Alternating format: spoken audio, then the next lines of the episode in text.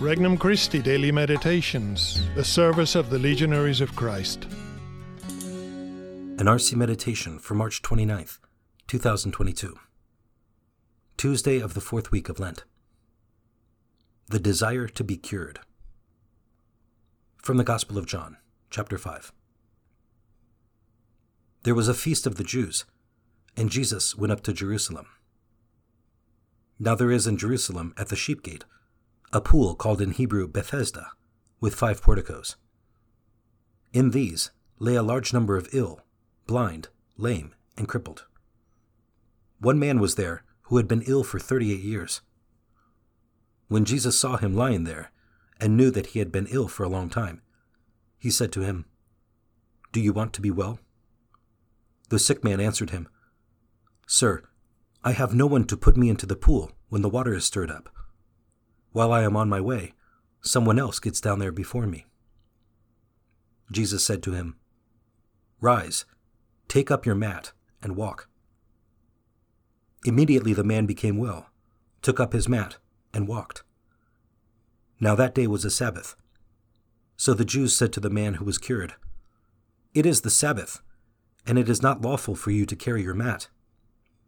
He answered them, The man who made me well told me, Take up your mat and walk. They asked him, Who is the man who told you, Take it up and walk? The man who was healed did not know who it was, for Jesus had slipped away, since there was a crowd there. After this, Jesus found him in the temple area and said to him, Look, you are well. Do not sin any more, so that nothing worse may happen to you. The man went and told the Jews that Jesus was the one who had made him well. Therefore, the Jews began to persecute Jesus because he did this on a Sabbath. Introductory Prayer Lord Jesus, I look to you with faith, knowing that you are the Lord of all. I hope in your boundless mercy, since without you I can do nothing. I want to love as you deserve, so I come to you in this prayer to console you and bring you the joy of this moment together. Petition Lord, help me to be humble of heart so you will heal me. First reflection Christ's power is stronger. The man in the gospel was ill for 38 years. His sickness serves as an example of a life of sin. In 1 John chapter 2 verse 16, we read about a triple spiritual sickness the lust of the flesh, the lust of the eyes, and the pride of life. However, not even a sickness persisting for 38 years is able to escape Jesus' curing power. Christ's power is stronger still. We should therefore take hope, for no sickness or sin, or life of sin, is too great for him to cure. All that is needed is that we turn to him with a humble and contrite heart. Lord, I am not worthy, but only say the word, and I shall be healed. Second reflection Revealing our weaknesses.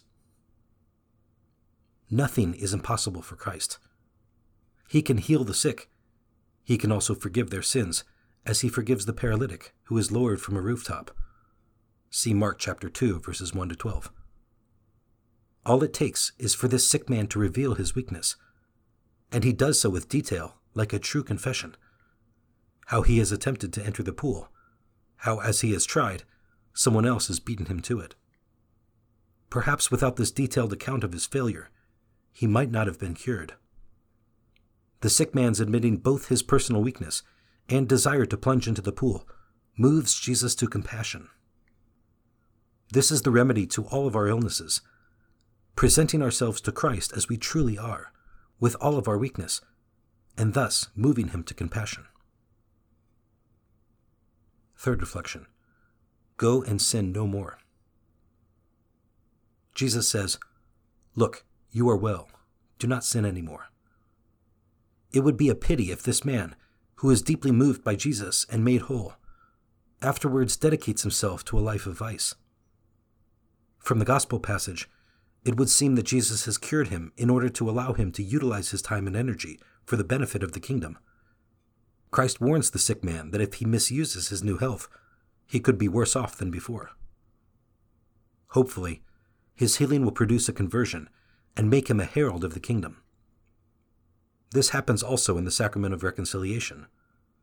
After forgiving our sins, Christ tells us, Go in peace and proclaim to the world the wonderful works of God, who has brought you salvation. Conversation with Christ. O Jesus, the only way that I can be like the man at the pool of Bethesda is to be grateful for the gifts you have given me, to fight against the life of sin, and to clothe myself with the new man. I am ready to embrace your will with love, even if this means dying to myself. Resolution As Easter approaches, I will humbly recognize my sinfulness and seek God's healing grace in the sacrament of confession when I am able. For more resources, visit regnumchristi.org or download the Regnum Christi English app today.